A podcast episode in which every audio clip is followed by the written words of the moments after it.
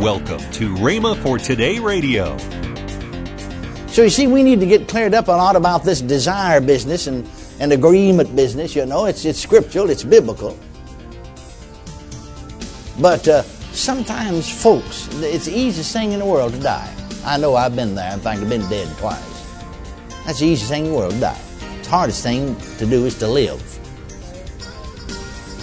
And a lot of folks just get tired after a while and they just rather go on and stay here. And it isn't a matter that faith and prayer and all doesn't work. It's just a matter that that, that was their desire, that was their will, and you can't push your desires and your will off on them. Are you still out here? You're going home. You're listening to Rhema for Today with Ken and Lynette Hagin.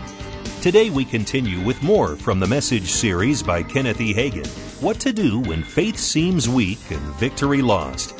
Stay tuned. Also, later in today's program, I'll give you the details on how you can get this week's special offer. Right now, here's Kenneth E. Hagin's classic message.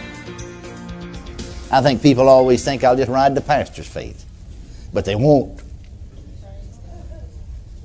Are you still here? You're going home. So I said to her, All right, just whatever, you know, I'll just come down there. What can you believe? See, I tried to get her to believe the Bible, believe the Word of God, be healed, you see, not have to have the surgery. She said, Well, at least I can start out believing here. I believe that God will see me safely through the operation. I said, Okay, I'll just agree with you then. We'll find something we can agree on. And so we agreed that uh, she'd come through it fine. In fact, I, I said in my prior agreement that, that the doctors would be astounded. She'd come through so well. Well, she had the operation. And this is absolutely a fact. Early in the morning, you know, and then about 8 o'clock that night, one of the doctors came around. he said, uh, I see here by the chart that you haven't had anything for pain. She said, No. He said, Are you hurting? She said, No. She said, He said, You have any pain? He said, No. Now, he said to me afterward, you see, that we, uh, after the operation that we just made a long incision. In fact, cut her stomach completely open to see if there was anything else, and there wasn't anything else except what they already knew about. And so he said it this way. I know it sounds a little crude, but he said, Oh, you've got to be a hurting. Lying up there in bed with your belly cut wide open. You have to hurt. She said, Well, I don't. I don't have any pain. Don't hurt. Hmm. Well, I'm going to ride down here for him to give you a shot. And that's the only shot they ever gave her. He said to me after, I never seen anything like this in my lifetime. He said, nature will heal you up so fast. But she's come through it so fast. He said, this is nothing short of miraculous. This is a miracle. Now, that wasn't the best miracle God had, but it was still miraculous. You never seen anybody with their belly cut wide open, never did hurt, did you? But that's the way we agreed. She said, I agree on that. That she'd come through it and would mend so quickly that even the doctors would be astounded. Well, now then she started exercising her faith. Her faith started growing until, until she developed strong, you see. Are you following me? But you see, what happens with a lot of folks is that they expect to ride somebody else's faith all their lives. And they can't do it. And then they'll just have little enough sense, bless their darling hearts, to say, well, now that faith business doesn't work. I tried that. Well, that's the reason it didn't work. You tried it. That'd be like somebody head off up the highway toward Dallas. Said, "I tried to go to Galveston, I couldn't get there. You just can't get to Galveston. It'd be, it'd be just as much sense to it." Said, "I tried that faith business and it don't work." Yeah, it does work if you get on the right road and head in the right direction. Amen. Now let me tell you something else on this thing. You see, not only, like I said, you're not going to push your desires off somebody else.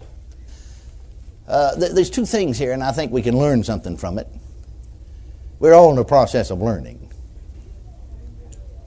We never will get to this life where we know everything. Even the great apostle Paul himself said, We put himself in on. We know in part and we prophesy in part. Well, thank God for the part we do know.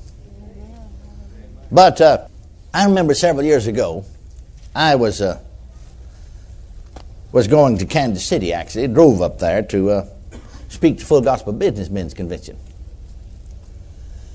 right at the uh, first uh, Saturday night, I believe, of December. And uh, I'd been preaching over in Oklahoma, and I'd come back down to Texas, and then we were going to stop by in Tulsa because I had some business to do. And, and, and you know, I had, I'd been gone for six weeks in a meeting and you have a lot of business to tend to when you come home, you see. Well, I, I had a sense, you understand, an, an inward intuition of somebody, of the door flying open, somebody falling out of the car, see. Well, I had to travel. I didn't take time to pray and wait on God. Usually, if I'll take time to pray and wait on God, when I'll have these intuitions or something, I'll find out what it is, see. And you can pray the thing through and, and can avert a lot of things. But I thought, well, maybe, you know, it was, it was raining and, and, and, and maybe it's us. And ordinarily, I just don't, I don't ever, maybe we should, I don't know, but I never do wear a seatbelt. But when I got in the car and headed up the road, I put on the seatbelt for the first and only time in my life. And my wife said, what, Why did you do that? I said, Well, I just don't know. I keep having a, an impression, an intuition, or something on the inside of somebody being thrown out of the car. And I don't know whether the Lord trying to tell us, and we didn't have time to do a lot of praying. I mean, we're busy with a lot of things. And I said, I don't know whether the Lord trying to tell me it's slick, you know, and raining, you know, and, you know, I don't want something to happen, you know, and me get thrown out. So she put on her seatbelt. Well, we got up to Kansas City, and and and uh, then uh, just as I'd uh, well, just before I spoke, really, we had a you know banquet first. You know, well, it says you got emergency long distance telephone call, so I went to the phone, and Ken was calling, and he said one of my nieces, just 25 years of age, was in an automobile accident, was thrown out of the automobile. Well, that's what I had, you see. And I wished I'd have taken time. I'm sure I could have averted it. But I didn't have time. I was, you know, we get busy like everybody else does. And she was critical. Well, I said to her, he had prayed with her, and I said, tell her we'll, we'll pray and, and we'll, I'll, you know, we'll, we're coming on in, so we'll, we'll be in there tomorrow. So I, I went, and the doctors, you know, they just didn't give her any hope at all. No, no, none whatever to live. But we prayed with her. She knew us. She was conscious, and we prayed, and, and, and she began to respond. In fact, the doctors themselves said, one of them said to me, he said, I'm going to tell you the real truth about the matter. I mean, he just almost, just gleeful, just, you know, just look, just, just, just almost laughing, you know. He said, you know, if she just held her own, we would be glad. But she's improving. Praise God. She, he said, man, it, I'm going to tell you the truth about it. In the shape she's in, if she just held her own, it would be a miracle. But he said she's responded and she's improving every hour and every day. And he's just almost gleeful about it, you know. Just, you know. Well, every day we'd visit her. She's in intensive care, all right, but they'd let us in there because they realized when we came in, she responded. And so they'd insist that we'd go in and lay hands upon her and pray, praise the Lord, and encourage her. Well, every day she's showing improvement. She's just coming right along. And uh, we were back out at our house. We lived in Garland, a suburb to Dallas. And, and in the nighttime, before I looked, because it's 4 o'clock in the morning, I suddenly said straight up in bed, just like somebody had touched me. And, and I knew it was the Lord. I said, Lord, what is it? What is it? What is it? What is it? And I began to search around in my spirit.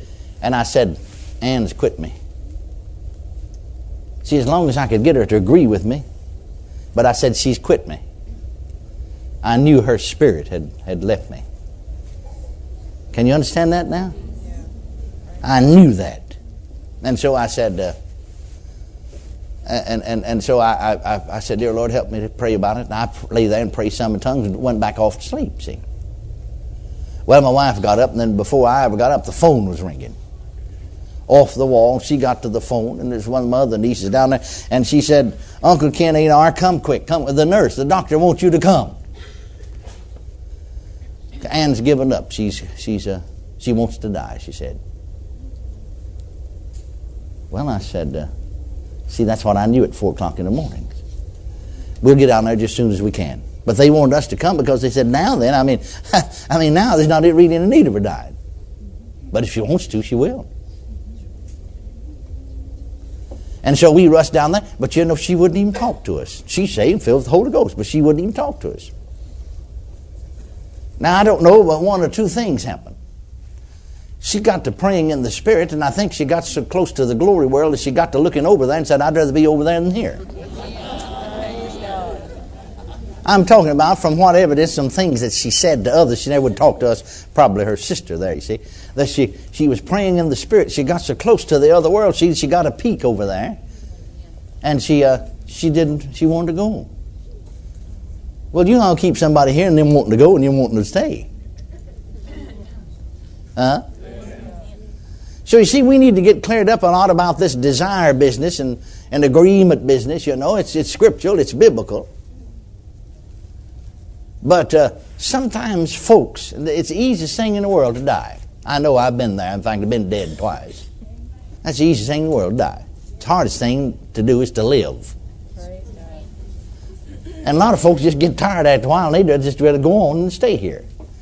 And it isn't a matter that faith and prayer and all doesn't work. It's just a matter that that, that was their desire, that was their will, and you can't push your desires and your will off on them. Are you still out here? You're going home. I know we had a young man up there in Garland in the First Assembly of God Church. He was a young minister. He went to Southwestern Bible Institute, and then he was there, sought as youth minister. And uh, he uh, also worked for his dad-in-law. Well, there was an accident, an explosion, and actually, again, it wasn't God's fault. Uh, he and, and his brother-in-law and, and his dad-in-law had warned them again and again, don't do what, don't do that. Handle gasoline around an open flame. And his dad-in-law, you see, had warned he and his and, and his own son, you see, the brother, don't uh, uh many times, don't do that, and they just persisted in doing it. Well, now that's not God's fault. You can't blame that on God. Because you see, first they knew better. Secondly, they'd been warned at least three different times don't do that. You just can't handle gasoline around an open flame. And some way or another, this fire's right there, and he had a five gallons of gasoline. See, just a big can, you know, with an open top some sloshed out over there into that open flame, you know. And of course, it just jumped right up there into that can and exploded all over him, and he's burned severely. You're listening to Rhema for Today with Ken and Lynette Hagin. This month, we're offering the paperback book by Kenneth E. Hagin, What to Do When Faith Seems Weak and Victory Lost. Plus, the book by Ken Hagin, You Can Make It, and CD message, Walking with God by Ken Hagin. All three tremendous resources are yours for just $14.95. That's $8.95 off the regular price. Call now to get this very special offer 1 888 Faith 99. Strengthen your faith and grow. Call 1 888 Faith 99. That's 1 888 Faith 99. Start your new year off right don't delay. Call 1 888 Faith 99. That's 1 888 Faith 99. Or if you prefer, write Kenneth Hagin Ministries. Our address is P.O. Box 50126, Tulsa, Oklahoma 74150. Don't forget for faster service, order online at rhema.org. That's R H E M A dot O R G. Now, let's join Ken and Lynette Hagin you, you can watch Rhema Praise uh, video cast. That's right. Uh, and you can listen to Rhema, to, Rhema for Today radio, and you can read the Word of Faith magazine.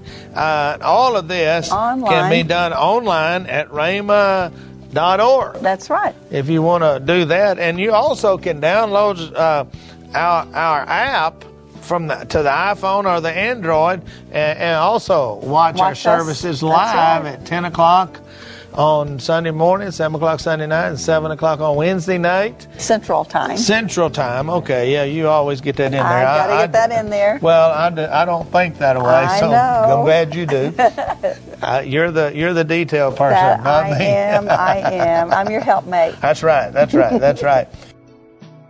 Tomorrow on Rhema for Today, we continue to strengthen our faith with the teaching by Kenneth E. Hagin, What to Do When Faith Seems Weak and Victory Lost. Thanks for listening to Rhema for Today with Ken and Lynette Hagin.